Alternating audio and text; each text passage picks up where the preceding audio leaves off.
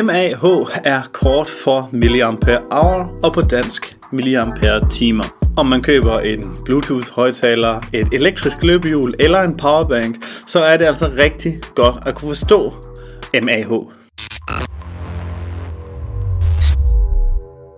MAH er et tal, der angiver, hvor meget batterikapacitet enheden har. Men vi kan altså ikke oversætte MAH til et fast antal timer eller minutter, som et batteri kan klare. Fordi MAH også hænger sammen med udgangseffekten, eller det vi kalder watt, markeret som et W. Det du skal gøre, det er at forestille dig, at du har en stor balje med vand. I den her balje har du alt din MAH, lad os sige 5000 MAH eller 5.000 liter vand. Og i bunden af den her balje, der forestiller vi os, der er et lille hul. Og alt efter hvor stort hullet er, jo hurtigere bliver baljen altså tømt. Men det giver sig selv for enhver. Forestil dig dog, at du så også har en mindre balje med vand. Lad os sige 3000 liter. I den her balje er der et meget mindre hul i, så det kan sagtens være, at den her balje med 3000 liter vand holder længere end den store balje med 5000 liter vand, fordi den store balje måske har et større hul, end den lille balje har. Og det her hul i de store baljer, det symboliserer udgangseffekten, watt, eller det som også er markeret med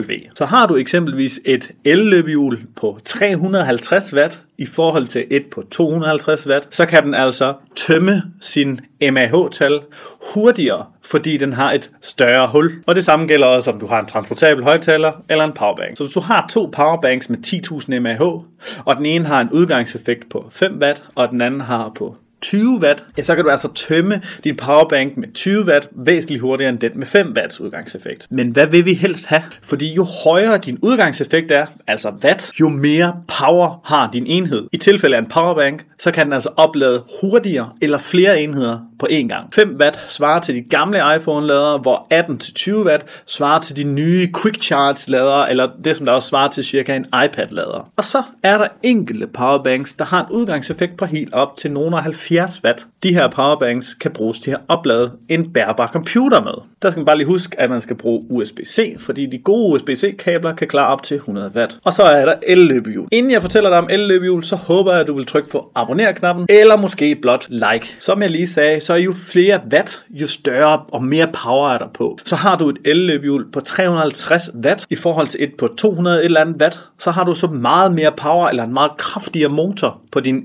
elløbehjul med 350 watt end på den med 200 watt. De fleste er der begrænset til en max hastighed, men det betyder blot, at den med den kraftige motor altså kan klare tungere personer, hvor at den med den lille motor måske mere er til børn. Men hvis du har en 200 watts elløbehjul og en 350 watts elløbehjul, så vil den på 350 watt være i stand til at tømme din MAH, dit batteri, hurtigere end den på 200 watt. Det er dog aldrig helt præcis sådan det er. Fordi sætter du en person, et barn på 30 kilo, 40 kilo, på en 350 watts elløbehjul, eller lader du bare være med at køre topfart hele tiden, jamen så bruger du ikke 100% af din power, og derved kan batteriet jo altså holde længere. Og det samme med en powerbank. Har du en af de her powerbank, der kan klare helt op til 70 watt, så bruger du ikke 70 watt hele tiden. Fordi hvis du kun bruger 5 watt til opladning, jamen så tømmer du ikke med 70 watts power, så tømmer du kun med 5 watts power. Det betyder altså, at den her balje med vand, fyldt med vores MAH, den tømmes ikke altid lige hurtigt, men alt efter hvor stor hullet er,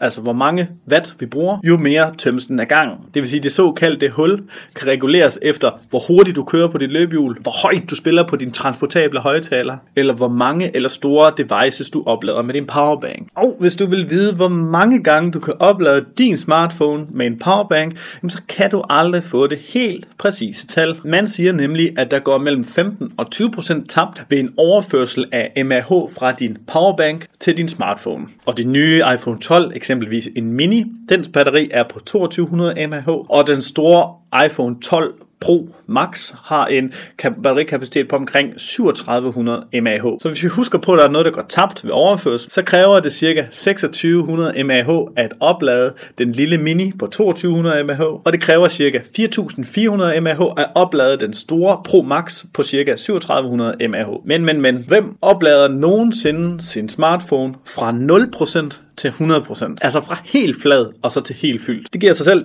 Det kræver meget, meget mindre af din powerbank at blot holde din telefon i live, end det gør at oplade den fra fuldstændig flad til 100%. Og for at det ikke skal være helt løgn, så hænger de her to tal altså også sammen med et sidste tal, der hedder voltspændingen, som markeres med et V. Men hvis du blot forstår MAH og udgangseffekten, så bør det altså være nok til at kunne tage en informeret beslutning, når du køber en transportabel højtaler, et elløbehjul eller en powerbank. Og så er der selv temperaturen, der siger noget om, hvor lang tid et batteri holder. Så MAH og det her er kun et pejlemærke, fordi ved frostgrader kan et batteri slet ikke holde lige så længe. Jeg håber, du lærte noget. Tak fordi du fulgte med. Hvis du kunne undvære det, så tryk rigtig gerne på like-knappen og måske også abonnere, Så håber jeg, at vi ses i næste video.